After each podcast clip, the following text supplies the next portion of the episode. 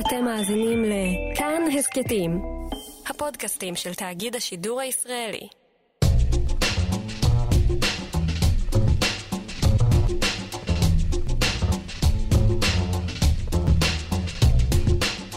היי, אנחנו חיות כיס, וזה פרק בונוס שלנו. שלום, שאול אמסטרדמסקי. שלום צבי דברה. אנחנו עדיין עובדים על העונה הבאה שלנו, והפרק הראשון שלה יעלה ב-20 בנובמבר, עוד שלושה שבועות. אבל, מדי פעם קורה אירוע כלכלי חשוב, ואז אנחנו עוזבים הכל ונכנסים לאולפן כדי לדבר עליו כמו שצריך. אירוע כמו תיק 4000, או חריגה מיעד הגירעון, או מחאה על מחירי החשמל, או משבר בביטוח הסיעודי. כן, אתה גם מרגיש שיש לנו פה בעיה? כן, ביטוח סיעודי זה לא הדבר הכי סקסי בעולם. זה צמד מילים שקצת uh, קשה למכור אותו, אבל היי, בשביל זה אנחנו כאן. אבל אני אנסה. נכון, קורה לכם לפעמים שאתם הולכים ברחוב, ועל אחד הספסלים יושבת מטפלת סיעודית או מטפל, ולידם יושב איש מבוגר בכיסא גלגלים? אז תסתכלו על האיש הזה. הוא אתם. וגם אני. וזה לא באיזה קטע מליצי וניסיון להכניס לפאניקה, זה פשוט הנתונים היבשים. לפי נתוני רשות שוק ההון ומשרד הבריאות, אחרי גיל 65, אחד מכל ארבעה ישראלים יהפוך לסיעודי. החל מגיל 75, אחד מכל שלושה. החל מגיל 85, אחד מכל שניים. זה חתיכת סיכון. זו המשמעות של העלייה בתוחלת החיים. לא כל מי שיאריך ימים יזכה גם להזדקן בכבוד או בכיף. והמצב הזה לא נעים, אבל כל עוד יש מי שיבטח, היה איך להתמודד איתו. מה שקרה בשבוע האחרון זה שחברות הביטוח כבר לא רוצות למכור ביטוח סיעודי. נכון, בזו אחר זו חברות הביטוח בעצם אה, הודיעו השבוע, ובראשן החברה הגדולה ביותר בשוק הזה, חברת הראל, יחד עם מנורה ויחד עם כלל ביטוח וחברת איילון, שהן מפסיקות למכור ביטוח סיעודי פרטי. זה פשוט לא משתלם להן יותר, וזו חתיכת דרמה ורעידת אדמה, כי אם לשוק הפרטי לא משתלם יותר למכור ביטוח פרטי, זה אומר שכל מי שלא קנה ביטוח סיעודי פרטי עד עכשיו, יכול לפחות תיאורטית להישאר בלי כיסוי בעצם ליום שהוא בו יהפוך לסיעודי. בוא נסגור שנייה את הפינה הזאת. כשאומרים סיעודי, למה הכוונה בדיוק? אז סיעודי זה ממש הגדרה גם רפואית וגם משפטית, אבל באופן עקרוני הכוונה לזה שאתם לא מסוגלים לבצע את הפעולות היומיומיות ביותר בכוחות עצמכם. זאת אומרת, להתרחץ לבד, לקום לבד, להתפשט לבד, תסלחי לי, לשלוט על הסוגרים שלכם, להתקלח, דברים מהסוג הזה. זאת אומרת, מישהו שתלוי לכל פעולה יומיומית בסיסית באדם אחר. נכון. ואלה גם המבחנים הידועים לשמצה של הביטוח לאומי ושל חברות הביטוח, נכון? שבודקים אם אתה יכול לה, להרים דברים, להתפשט, להתלבש, כל זה. נכון, זה נקרא ADLים, גם הביטוח הלאומי עושה את זה, גם חברות הביטוח וכל הכתבות שתמיד יש בטלוויזיה על איך אה, אה, מאמללים את הזקנים ומשפילים אותם, אז זה בדיוק זה. עכשיו, אתה אומר זקנים, ואנחנו חושבים על זקנים כל הזמן כשחושבים על ביטוח סיעודי, אבל זה לא בהכרח, נכון? זאת אומרת, בן אדם צעיר תמיד יכול לעבור תאונה או לחלות במשהו ולהפוך לסיעודי. נכון, תאונה או שבץ או, או איזשהו אירוע בגלל uh, מחלה, זה יכול לקרות, זה פשוט סיכוי מאוד מאוד מאוד קטן.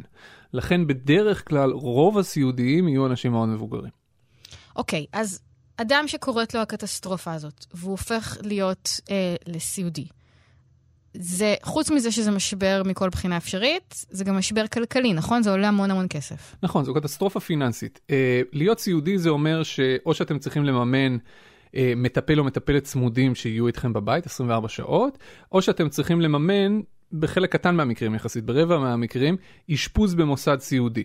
שני הדברים האלה עולים הרבה יותר כסף, מטפל עולה פחות או יותר בין 8,000 ל-10,000 שקלים בחודש, אה, מה שאומר שתוך חמש שנים הסכום הזה מתנפ... יכול להגיע בקלות לכמה מאות אלפי שקלים. מי אחראי לממן את כל זה? בן אדם הופך להיות סיעודי, מה יש לו? מה הוא מקבל? מה הזכויות שלו? אז בעיקרון המדינה, אה, דרך ביטוח לאומי, נותנת משהו שנקרא קצבת סיעוד. קצבת סיעוד זה משהו שניתן בעצם לא בכסף, אלא בשעות מטפל. אה, אבל לא כולם זכאים לזה, זאת אומרת ברמה העקרונית כן, אבל צריך לעבור מבחני הכנסה. זאת אומרת, בעצם כשאתם מגיעים לגיל מבוגר וקרה משהו ואתם הופכים לסיעודיים, מעבר לזה שיבדקו אם אתם באמת סיעודיים באותם מבחנים, יבדקו לכמה אתם זכאים אה, לקבל מהמדינה כתלוי בהכנסה שלכם. אם ההכנסה שלכם ממוצעת פלוס, אתם תקבלו, אבל לא המון, עד 2,000 ומשהו שקלים. זהו?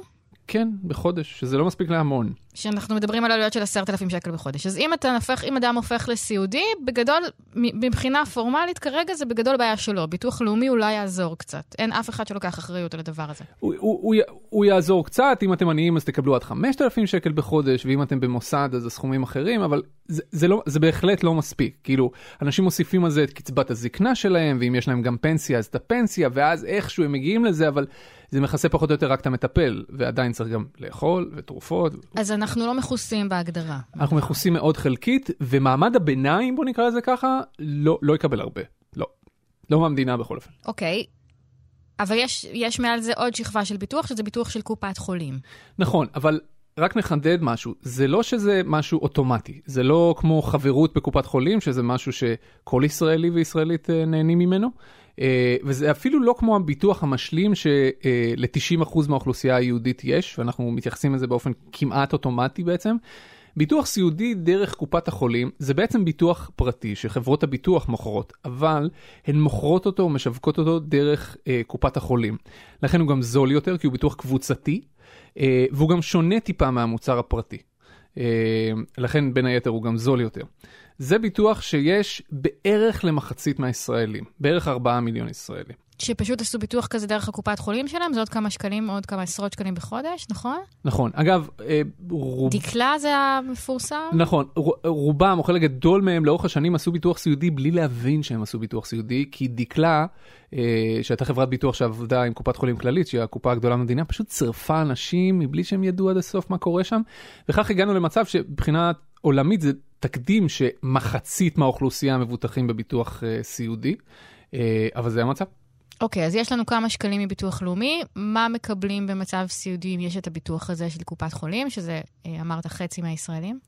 אז ממש לפני כמה שנים עשו בזה סדר, והיום יש פוליסה אחידה לכל הקופות, אין שום הבדל בין הקופות, ומי שיש לו ביטוח סיעודי דרך הקופה, כמוני למשל, זה אומר שאם קרה ונהפוך לסיעודיים, אז הביטוח הזה ישלם לנו 5,000 שקלים בחודש אם אנחנו נעזרים במטפל, 10,000 שקלים בחודש אם אנחנו מאושפזים במוסד, והדבר הזה יימשך לאורך חמש שנים. זאת אומרת, חמש שנים מהיום שהפכתי לסיעודי, חברת הביטוח תשלם כל חודש בין 5,000 ל-10,000 שקלים. אחרי חמש שנים... ומה אמור לקרות אחרי חמש שנים? אז תראי, לא נעים לי להגיד, אבל תוחלת החיים אה, של חולים סיעודיים היא קטנה מחמש שנים, בסדר?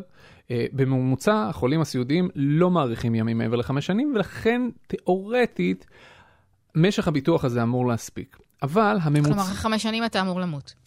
כן, הממוצע הזה קצת מתעתע, כי יש חולים סיעודיים ויש חולים סיעודיים. אה, חולי אלצהיימר ודמנציה למשל יכולים לחיות במצב סיעודי הרבה שנים, הרבה מעבר לחמש. סבתא שלי למשל הייתה סיעודית במשך עשר שנים. אה, ובמצב כזה, הביטוח הזה בהחלט לא יספיק.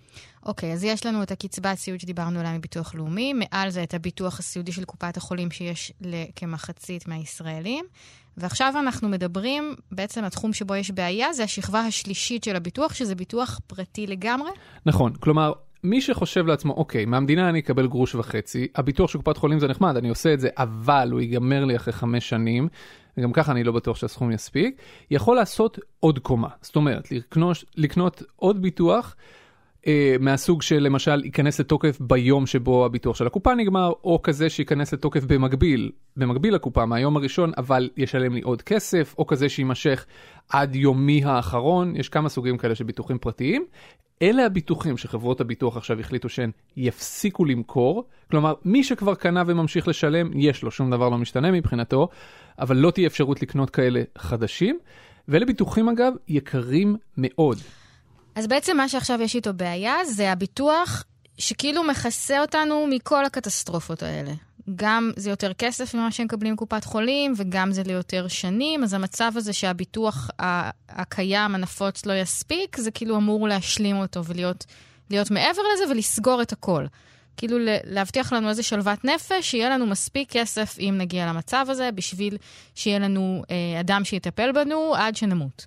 נכון מאוד, וזו גם הסיבה שהביטוח הזה הוא מאוד מאוד יקר, כי מה שתיארת עכשיו, אה, זה דבר שלחברת הביטוח יעלה הרבה מאוד כסף אה, לממן, ולכן הד- ה- הביטוחים האלה, שוב, זה משתנה גם בהתאם למגדר וגם בהתאם לגיל, ואם מעשנים או לא, אבל זה, זה יכול להיות 300 שקלים בחודש, 400 שקלים בחודש, 500 שקלים בחודש, ביטוח מאוד מאוד יקר, וזו הסיבה גם שזה הביטוח שהוא הכי פחות נפוץ. אה, יש אותו ל-700 אלף ישראלים, ובסבירות מאוד גבוהה אלה ישראלים מהעשירונים המאוד עליונים.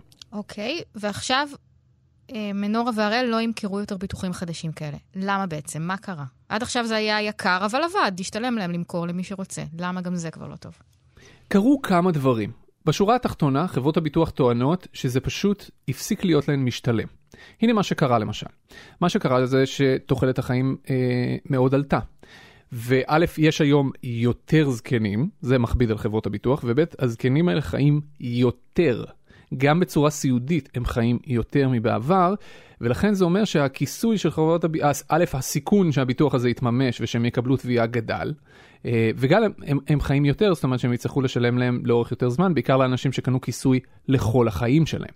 זה דבר אחד. דבר שני, בשביל לחשב, זה קצת פיננסי, אז אני לא אכנס עם זה יותר מדי לעומק, כי זה קצת משעמם, אבל נגיד רק שמאחר שהריבית היא אפסית, זה מייקר מאוד את העלויות האלה לחברות הביטוח. אה, הרגולציה בתחום הזה בישראל מאוד מאוד מאוד קפדנית, מאוד קשוחה, יותר קשוחה מהרגולציה האירופית למשל, אה, מה שגרם לחברות הביטוח שמבטחות את חברות הביטוח, זה נקרא, זה נקרא ביטוח משנה, בעצם להפסיק את הפעילות שלהן בישראל. ואז חברות הביטוח הישראליות אמרו, רגע, רגע, אנחנו לא רוצות לשאת בסיכון הזה לבד, אנחנו היינו רגילות להעביר חלק מהסיכון הזה לחברות ביטוח משנה. מהרגע שזה לא קורה, אנחנו לא רוצות לעשות בסיכון הזה ואנחנו פשוט נפסיק למכור את הביטוחים האלה. אוקיי, okay, אז ביטוח בעצם מבוסס על ההסתברות הפשוטה שכולם ישלמו כסף, אבל רק למעטים יקרה באמת האסון שמפניו הם עשו ביטוח, וככה זה יסתדר. כולם ישימו כסף, וחברת הביטוח תשלם רק לחלק, והפער זה הרווח שלה, ואם כל כך הרבה אנשים יחיו המון שנים ויהיו סיעודיים, זה לא יעבוד יותר. נכון מאוד, ואנחנו יכולים לראות בנתונים של חברות הביטוח עצמן, שבשנים האחרונות, שיעור התביעות ביחס לפרמיות שמשולמות. זאת אומרת, אם ניקח את כל התשלומים על הביטוח בשנה מסוימת, ונחלק את זה במספר הכסף שחברות הביטוח נאלצו לשלם לאנשים שהפכו לסיעודיים, את רואה שהאחוז הזה עולה מ-50% לפני כמה שנים ל-75% בשנת 2017. כך שכן, הסיכון הזה מתממש יותר. אז זה בעצם ביטוח עם סיכוי כבר כל כך גבוה ש- שאין... נכון. המשחק פשוט... הזה של ההסתברות לא עובד יותר. זאת אומרת, היה אפשר מאוד לייקר את הביטוחים האלה, אבל מאחר שהם יקרים מאוד מלכתחילה, יהיו מעט מאוד אנשים שיהיו מסוגלים לשאת בהם בכלל, ולכן חברות הביטוח אה, החליטו שדי, מספיק. אין מודל כלכלי. נכון. בעצם המשמעות של כל מה שאתה אומר זה לא הבעיה לחברות הביטוח, זה פחות מעניין אותנו, המשמעות היא בעיה חברתית שמתקרבת אלינו, והיא ידועה מראש. זאת אומרת, כמות עצומה של אנשים תהפוך להיות תלותית באיזשהו שלב. אנחנו לא יודעים מי, אבל אנחנו יודעים כמה, פחות או יותר. ו...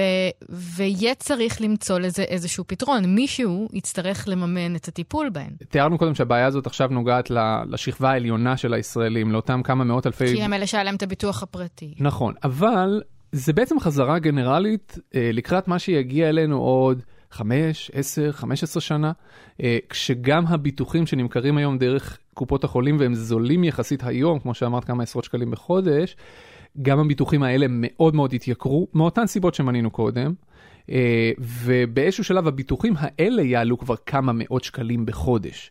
וייתכן מאוד שבמצב הזה, אותם 4 מיליון ישראלים שמכוסים, מחצית מהאוכלוסייה, יגידו לעצמם, אני, אני לא יכול להרשות לעצמי את זה. ואז כל מה שיישאר זה הרובד הבסיסי, המאוד מאוד בסיסי, של ביטוח לאומי, שהולך בעיקר לשכבות הנמוכות, ואז בעצם יצא שמעמד הביניים הגדול, המסה של הישראלים, תישאר בעצם בלי יכולת לבטח את עצמה בשוק הפרטי. זאת אומרת, בלי, בלי יכולת להעביר את הסיכון הזה למישהו אחר. לא רק אותם כמה מאות אלפי ישראלים מהסירונים. זה נשמע נורא יבש, יישאר בפועל בלי יכולת לתפקד ובלי מי שיטפל. נכון, חד משמעית, חד משמעית ככה, ולכן בעיניי מה שקורה היום זה חזרה גנרלית לקראת מה שהולך לקרות עוד כמה שנים, בוודאות של כמעט 100%. אוקיי, מה אפשר לעשות? אז uh, כל מיני אנשים מעלים כל מיני פתרונות, ולא רציתי שרק הפתרונות שלי יהיו על השולחן בפרק הזה, כי לי יש תפיסת עולם מאוד מאוד מסוימת. ולכן אה, דיברתי על זה עם רחלי בינמן. רחלי בינמן אה, היא כתבת הביטוח והבנקים והפיננסים של כלכליסט, היא בתחום הזה לפחות עשור כבר, היינו כתבים שכם אל שכם בזמן שאני עבדתי בכלכליסט, היא כתבת מעולה, מכירה את השוק הזה מצוין, אה, והנה למשל אה, אה, פתרון אחד שהיא מציעה. זה לייצר איזשהו מנגנון של ביטוח חובה. לחייב אנשים, אה, אה, כמו שהם מחייבים אותם לחסוך לפנסיה, אה, לשים כסף בצד ל- ליום שבו הם אולי, או כנראה, לצערי, יהפכו לסיעודיים. זאת אומרת, להכריח את כולם לחסוך כסף למצב הזה, כמו שמכריחים את כולם לחסוך כסף לפנסיה. נכון, גם עם, גם עם עצמאים, כמו שהיום אה, עצמאים אה, אה, חייבים לחסוך לפנסיה. אוקיי, נשמע פתרון מעולה. אה, אולי בתיאוריה, לי יש בעיה איתו. הבעיה איתו שאת בעצם באה ואומרת לאנשים, תראו, הנטו שלכם הוא 1,000 שקל, אז לא. מהיום אני, המדינה, מכריחה אתכם לקחת X מהנטו הזה, 50 שקל, 100 שקל, 200 שקל, תלוי כמה יעלה הביטוח הזה, ולקנות איתו ביטוח סיעודי. וזה אולי נחמד לשכבות העליונות. לשכבות התחתונות זה מאוד מאוד קשה, כי לבן אדם שמשתכר שכר מינימום, לבוא לקחת לו 200 שקל מהנטו, זה ממש הרבה כסף. אה, רחלי מודעת היטב לבעיה הזאת, ולכן היא בעצם מציעה משהו יצירתי יותר, לקחת את הרעיון הזה ולפתח אותו עוד, לקחת אותו קדימה. ופה באמת אנחנו צריכים uh, לחשוב על פתרונות נוספים, ואחת האפשרויות שעולות על הפרק זה להכניס את זה לתוך מנגנון קרן הפנסיה, שזה אומר, לכאורה לחסוך קצת פחות ולנתב את הכסף הקיים שהם ממילא מפרישים לפנסיה, עוד חלק ממנו למרכיב אה, של ביטוח סיעודי. ככה אתה פותר את הבעיה הזו שאתה מדבר עליה, אבל אתה כן מקטין להם את החיסכון החודשי. מה שהיא מציעה בעצם זה דבר כזה. היא אומרת כבר היום כולם חייבים לחסוך לפנסיה כי יש פנסיה חובה.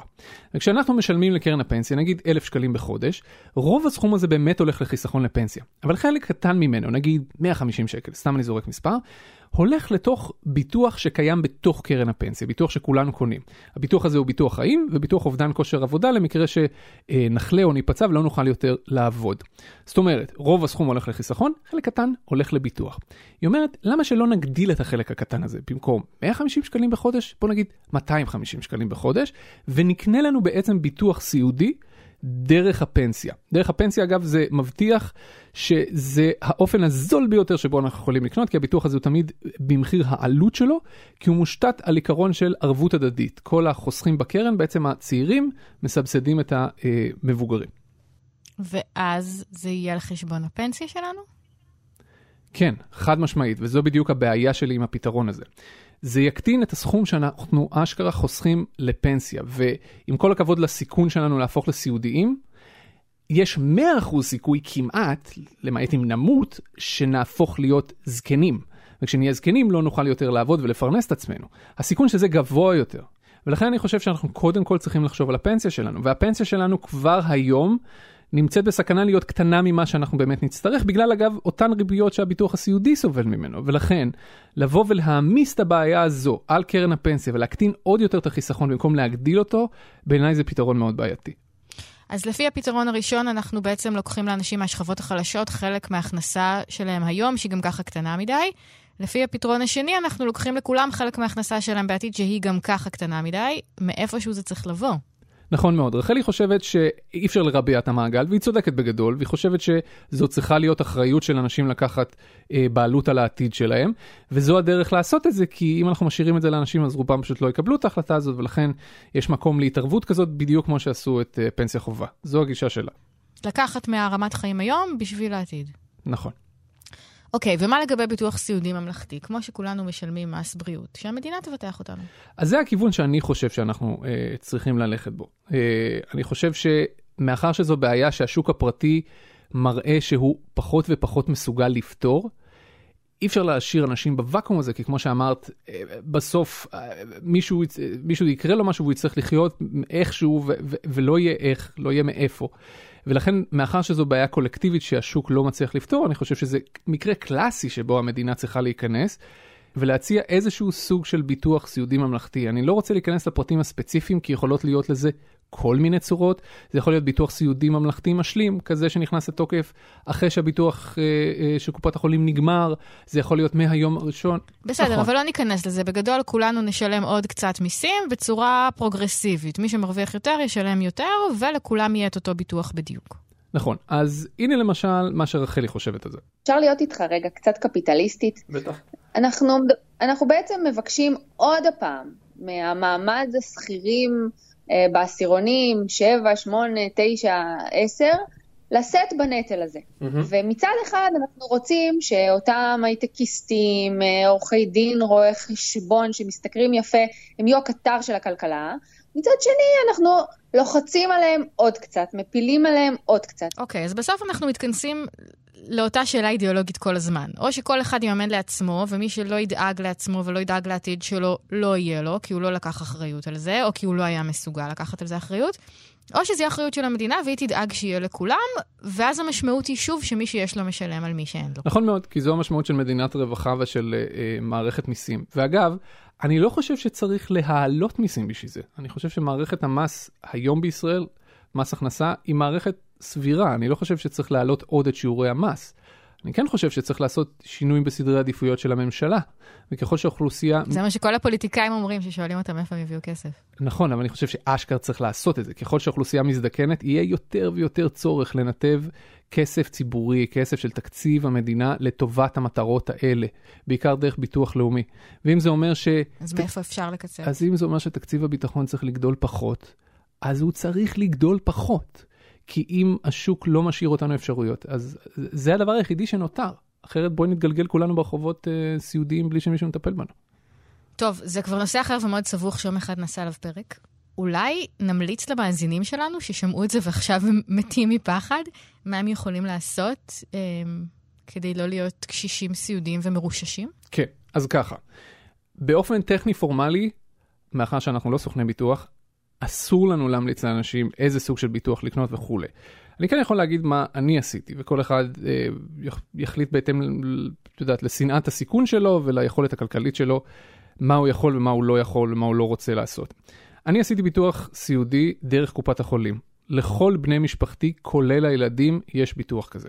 זה היום הביטוח הזול ביותר שאפשר למצוא והכיסוי שלו סביר. זה לא יחזיק לנצח, אבל זה הדבר הכי טוב שיש כרגע, זה מה שעשינו. לאשתי ולי אין ביטוח פרטי נוסף אה, משום סוג, מהסיבה הפשוטה שזה מאוד מאוד יקר.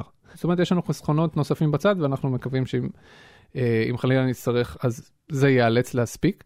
אה, לילדים שלנו כן עשינו ביטוח פרטי, אה, כשהם היו מאוד מאוד קטנים, בני ארבע, כי בגיל הזה, הביטוח הפרטי, ההוא של ה-700,000, שהוא נורא נורא יקר בדרך כלל, לגיל, לילדים בגיל הזה הוא זול יחסית, כמה עשרות שקלים בחודש, אפשר לקבע את המחיר הזה לכל החיים. אבל ביטוח כזה לא ניתן לעשות יותר. אבל uh, האפשרות לקנות אותו הולכת ומצטמצמת, לדעתי חברת הפניקס בינתיים נשארה בשוק הזה, אז אפשר לבדוק את האפשרות הזאת, uh, וייתכן שחברות הביטוח... ככה בשקט בלי לפרסם את זה, ישאירו את האפשרות הזאת, כי הסיכון שלהן שם הוא יחסית נמוך. אמ, אבל זה לפחות מה שאנחנו עשינו עד כה. גם עכשיו, כשהשינוי הזה נכנס לתוקף, או עומד להיכנס לתוקף, אנחנו לא רצים לעשות לעצמנו ביטוח פרטי, כי שום דבר לא השתנה. אתמול לא יכולנו לעמוד בזה, והיום אנחנו לא יכולים לעמוד בזה. לכן, אם זה נקרא המלצה, זו המלצה. טוב, אנחנו נסיים כאן. יש עוד משהו שאתה רוצה להגיד?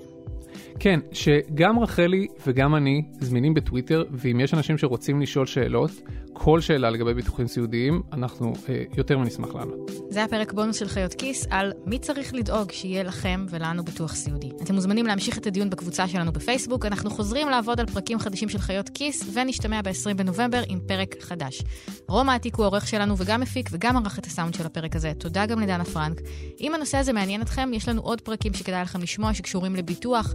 קפקא, סוכן הביטוח שלכם, בלד על הרגולטורים, הממונה הקודמת על רשות ההון, דורית סלינגר, ופרק בונוס שעשינו שנקרא מה בדיוק הסיפור עם ביטוח לאומי. תודה רבה שאול אמסטרדמסקי. תודה רבה צליל אברהם. ותודה לכם שהאזנתם.